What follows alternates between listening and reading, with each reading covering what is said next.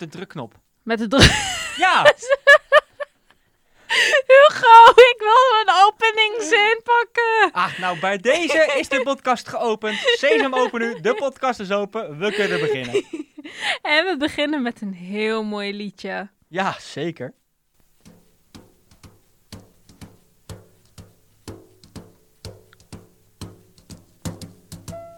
Fly me to the moon, let me play among the stars.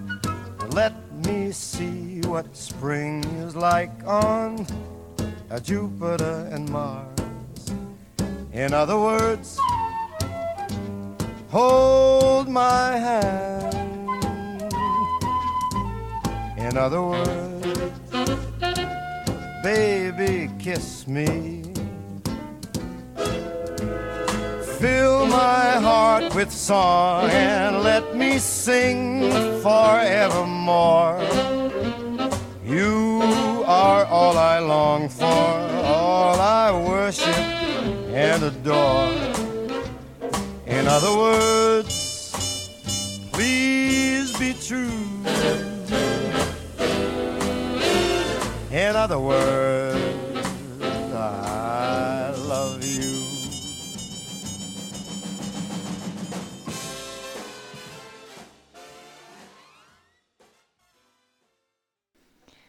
Hallo beste aardbewoners en welkom bij de Space of Waste podcast. Ja, De- we zitten weer klaar. Hallo, mag ik mijn openingzin eindelijk een keertje gewoon Oh, zeggen? ja natuurlijk. Sorry, ik val je weer in de reden. De podcast waarin we met ruimteafval de vloer aanvegen. Oké Hugo, jij mag nu. Ga je gang. Oké, oké. Ja, ik heb er gewoon veel te veel zin in. Dat is het. Ja, nou fijn. Want je mag beginnen met jezelf voorstellen in ieder Nou, geval. dat wil ik zeker gaan doen. Maar hebben we nu al gehoord naar welk liedje, liedje we hebben geluisterd? Oh nee. Dit was Fly Me to the Moon van Frank Sinatra. Juist. Yes, En, en, dan zal ik mezelf nu even voorstellen. take 3. Juist. Nou, ik ben Hugo en ik weet van alles over de ruimte.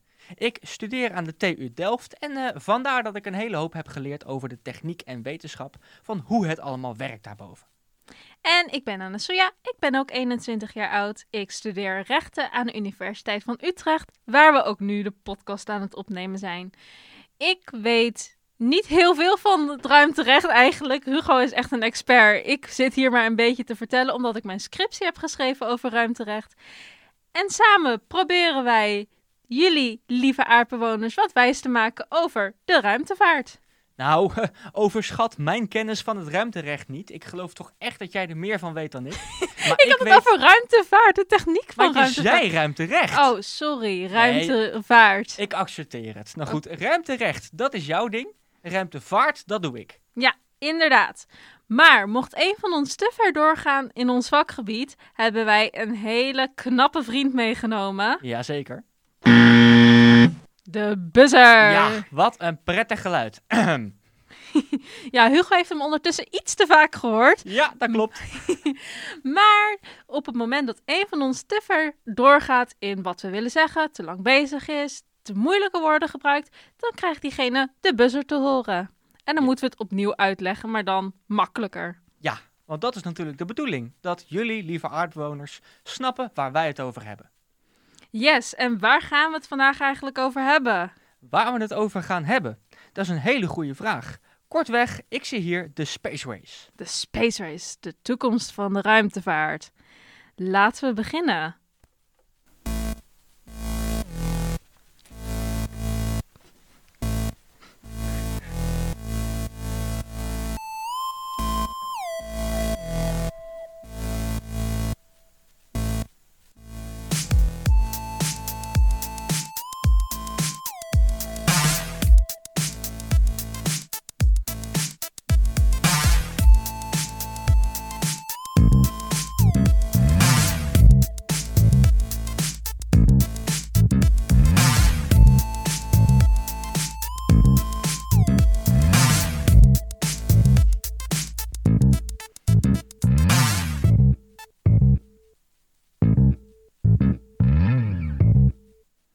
Ja, de toekomst van de ruimtevaart. Met op het programma de Space Race. Hoe zorgen we ervoor dat de ruimte begaanbaar blijft? En waar weten we waar we moeten beginnen met het opruimen van de ruimte? Hugo, jij bent een geschiedenisnerd ook, heb ik begrepen. Ja, ik ben van alle markten thuis als het maar niet om rechten gaat, want dat is toch echt jouw ding. Ja, eh, mm, mm, zo gemeen. Weet je, de mooie wereld van rechten heb je nog niet goed verkend. Nou, dan mag jij mij aan de hand meenemen om in ieder geval het ruimterecht uit te leggen de komende tijd. Ja, oké. Maar jij mag mij eerst aan de hand meenemen om de Space Race, de oude en de nieuwe lees ik hier, Ja, nou ja, het woordje Space Race, dat slaat op ja, die wedstrijd, die wedloop die er was tussen wat nu Amerika is, dat is natuurlijk nog steeds Amerika, en wat nu Rusland is, dat heette vroeger de Sovjet-Unie. Ehm, die wilden allebei de beste zijn op alle gebieden. Ze wilden met elkaar gaan knokken en een beetje oorlog voeren, maar goed, dat is gelukkig niet gebeurd. Dat gedoe heet de Koude Oorlog. En ze wilden elkaar gewoon aftroeven. Hoe ze dat onder andere hebben gedaan, is door raketten te bouwen en satellieten te lanceren. De Sovjet-Unie heeft de eerste satelliet gelanceerd, de Sputnik 1. En ook de eerste mens de ruimte gelanceerd, Yuri Gagarin. Maar het waren vervolgens de Amerikanen die voor het eerst een man op de maan neerzetten, Neil Armstrong. En eh, ja, die wedstrijd, wie nou voor het eerst eh, een mens op de maan kon neerzetten, dat is wat wij nu eh, de Space Race noemen. En dan heb ik het eigenlijk over de oude Space Race. Want tegenwoordig is de ruimtevaart als het ware in een stroomversnelling terecht geraakt. Waarbij er steeds meer activiteit steeds meer aandacht is eh, in de ruimte en voor de ruimte.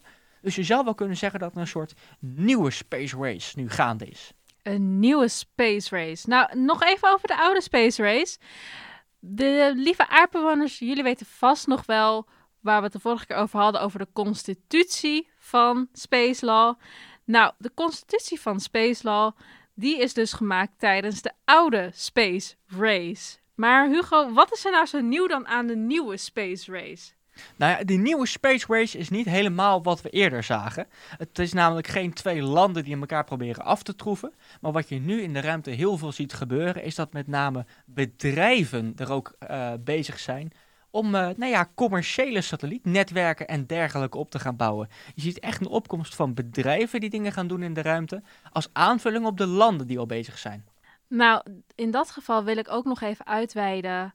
Nu we zien dat er dus meer actoren zijn. Dat is dus een netwoord voor spelers. Maar Ja. dan op zijn juridisch. Ehm, Juridisch is dat een taal trouwens. juridisch, ja. Op zijn juridisch, op zijn... Ja, hoe zou ik het zeggen? Het is een jargon. Een jargon. Jargon, dat is ook weer zo'n moeilijk woord voor een woord. Ja, een Het woord- is gewoon een woord dus eigenlijk. Het is een soort van een, eh, een elitaire taal binnen een normale taal, laat ik het zo zeggen. Die maar een paar mensen begrijpen. Jargon. Nee, ehm, we hebben het dus de vorige keer gehad over de Outer Space Treaty. Dat is een treaty, een verdrag. En een verdrag is gebaseerd eigenlijk op het feit dat landen met elkaar afspraken maken. Maar wat we dus nu zien is ook met de nieuwe Space Race dat er heel veel nieuwe landen en bedrijven zijn die het niet per se eens zijn met de constitutie, maar die op een of andere manier daardoor wel misschien gebonden zijn. En dat is wel op zich een probleem. En dat is eigenlijk de nieuwe space race die we zien van hoe gaan wij de bepalingen die in zo'n verdrag staan opnieuw interpreteren op een manier waarmee alle bedrijven en landen het eens kunnen zijn. Ja, en het zijn nogal wat bedrijven en landen die de afgelopen decennia bij zijn gekomen. Natuurlijk landen als bijvoorbeeld China en India, die worden steeds actiever in de ruimtevaart. En ook bedrijven die zijn steeds meer actief bezig. Zo is bijvoorbeeld SpaceX, dat bedrijf van Elon Musk, misschien dat de luisteraar hem kent, die heeft nu eh, al heel wat satellieten gelanceerd, die het best wel druk maken in de ruimte. Nou, die satellieten die kunnen ervoor zorgen, althans die gaan ervoor zorgen, dat je straks overal op aarde internet hebt vanuit de ruimte. Dat is natuurlijk super handig. Maar daarvoor moet je wel heel veel satellieten lanceren. En dat kan het druk maken in de ruimte. En zo zijn er nog wel meer, nou ja, nieuwe ontwikkelingen in de ruimte. Die, het, eh, die voor nieuwe uitdagingen zorgen. En waarom is het opruimen ook alweer lastig, Hugo? Kun je dat nog een keer herhalen? Nou, er zijn dus steeds meer bedrijven en steeds meer landen die hun spulletjes de ruimte inschieten. En dat betekent dus ook dat er steeds meer satellieten rondzweven die op een bepaald moment kapot gaan. Het is natuurlijk handig om die ook weer op te ruimen als ze kapot zijn gegaan. Liefst zelfs al wel opruimen vlak voordat ze kapot gaan. En dat moet je wel met z'n allen afspreken, hoe je dat nou gaat organiseren. Nou, het is technisch mogelijk. Je zou satellieten een eigen raketmotortje kunnen meegeven met wat extra brandstof, zodat ze zichzelf op een plek kunnen neerzetten waar ze niet zo in de weg hangen. Of dat ze zichzelf uh, nou, terugsleuren naar de aarde en opbranden in de atmosfeer. Maar het is technisch wel lastig om dat vast te leggen. En het moet ook geregeld worden. Want ja, als het niet nodig is, als het niet ergens in de wet wordt vastgesteld, gaat het waarschijnlijk ook niet gebeuren. Nee, dat is zeker waar. De VN houdt zich vanaf het begin al bezig met ruimteafval. Van, ze konden ook wel bedenken van, hè, op een gegeven moment, als het daar zo wel een beetje druk daarboven wordt, dan kan het zo zijn dat we satellieten hebben die we daar niet willen hebben. Maar niemand deed er echt wat aan. Nou, tot voor kort is dat eigenlijk uh, met de nieuwe Space Race waar we het net over hadden, is dat dan ook een beetje in een stroomversnelling gegaan en hebben we de COPUS. De COPUS houdt zich bezig met de duurzaamheid van de ruimte. Het probleem met de COPUS alleen is, we hadden het er net over bedrijven en over nieuwe staten die zich bezighouden met ruimtevaart. Die zijn allemaal geen onderdeel van de COPUS. Dus die hebben ook geen zeggenschap over wat de COPUS nou eigenlijk beslist. Oei, maar dat is toch best onhandig? Ja, zeker. Want dan heb je regels of richtlijnen. Want we hebben het nog steeds over soft law. Voor de luisteraar die het is vergeten. Soft law, dat zijn regels die we met elkaar zijn, hebben gemaakt, maar vervolgens niet hard kunnen maken. Dus we kunnen niet tegen een staat zeggen of tegen een bedrijf van jij moet deze regels volgen. De COPUS die maakt richtlijnen, die dus vallen onder soft law, dingen die we belangrijk vinden. Maar omdat dus die nieuwe spelers geen onderdeel zijn van de COPUS, hebben ze ook geen zeggenschap in die richtlijnen en hoeven ze zich ook niet te houden aan die richtlijnen. En dat is een groot probleem. Ja, nogal ja. Want de mensen die braaf zijn en zich houden aan die regels, ja, die kunnen minder doen. En de mensen die niet braaf zijn, hoeven zich niet aan de regels te houden, omdat ze nog te nieuw zijn.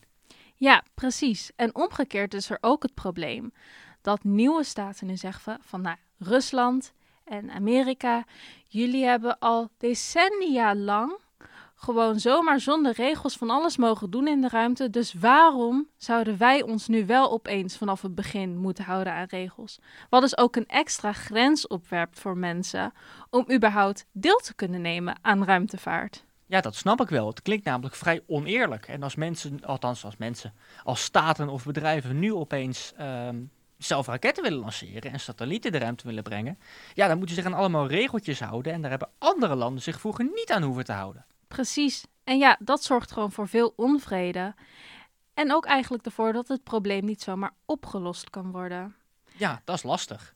Ja, nou, er zijn wetenschappers die nu beweren dat de oplossing voor het probleem is om letterlijk alle spelers aan tafel te krijgen en daaruit weer nieuwe richtlijnen te maken. En deze richtlijnen die kunnen gebaseerd worden op onderdelen van de constitutie die er al staat. Oké, dus je moet eigenlijk met iedereen aan tafel en dan gaan bespreken hoe we het gaan aanpakken. Ja, precies. En gaat dat lukken dan? Ja, dat is misschien een beetje weer uitwijken. Dus sorry daarvoor, beste aardbewoners. Hugo, druk vooral op de knop als dit te lastig wordt. Ik wil het gewoon graag weten. Nou, wat we hebben, we hebben een soort ja, clausule in de wet. Op een gegeven moment heb je, als een regel zo vaak wordt gevolgd, dan wordt het soort van algemeen verbindend voor iedereen. Dus dat houdt in dat ongeacht of jij het eens bent met de regel, je moet je gewoon aan die regel houden. En zo zijn er ook stukjes van de constitutie, van de Outer Space Treaty, waarvan we zien, historisch gezien, dat mensen ze zo vaak volgen, staten ze zo vaak volgen, dat we kunnen zeggen dat ook staten die niet onderdeel zijn van de Outer Space Treaty, of het niet eens zijn met de Outer Space Treaty, dat die zich ook aan die regels moeten houden. En dan kun je zeggen van nou, dan hebben we in ieder geval een beginnetje van oké, deze regels vinden we in principe belangrijk. En daarop voortbouwend kun je natuurlijk wel een discussie houden. Ja, dus er is een mogelijkheid, maar ik zeg niet dat het makkelijk is. Dat zeker niet. Het is moeilijk, maar dat is eigenlijk van alles in de ruimte. De techniek die erachter zit om alles te kunnen laten werken, dat opruimen in ieder geval, die is lastig. En het juridische plaatje om dat allemaal dicht te timmeren, is ook lastig. Maar wat ook nog lastig is, is van als we dan überhaupt al weten dat het opgeruimd moet worden en we hebben een verplichting om het op te ruimen, waar moeten we überhaupt beginnen met de ruimte opruimen? Ja, dat is heel lastig. Je hebt natuurlijk de oude satellieten die er vaak al decennia rondzweven en ook al decennia kapot zijn. Ja, die blijven voor altijd in de ruimte rondzweven. Maar ja, wat doe je er dan mee? Dan zijn er twee mogelijkheden. Ofwel, zo'n satelliet die sleur je dan terug naar de aarde die verbrandt dan in de dampkring, zoals een meteoor dat doet. En dan ben je er in de ruimte in ieder geval vanaf en waarschijnlijk blijft er niks over dat op aarde valt. Ofwel, je kan zijn satelliet sleuren naar een nieuwe plek in de ruimte, die eigenlijk niet zo heel belangrijk is.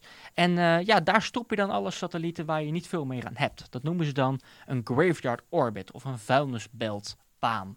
Als een satelliet heel ver weg zweeft, zoals bijvoorbeeld rond de geostationaire baan, daar hebben we het al wat eerder over gehad, ja, dan is een graveyard orbit wellicht de beste optie. Hugo, zou jij een kleine samenvatting willen geven over wat we vandaag hebben besproken? Ja, we hebben het gehad over de Space Race. Vroeger was dat uh, de wedstrijd om als eerste mensen op de maan te brengen.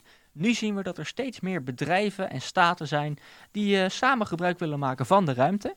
Die moeten zich wel allemaal houden aan bepaalde regels die nog niet helemaal voor iedereen gelden en waar men het nog niet helemaal over eens is. Um, over het opruimen, dat opruimen zelf is al wel lastig. Hoe je dat kan doen, bijvoorbeeld met een graveyard orbit of het sleuren van een satelliet terug naar de aarde. En het zou mogelijk kunnen zijn om het juridisch zo dicht te timmeren dat je dat voor alle satellieten nog kan regelen. Maar daar wordt nog aan gewerkt. Ja, helemaal waar. Beste aardbewoners, dit was de laatste normale aflevering laatste van de alweer? Zo, het vloog voorbij. Ja, echt hoor.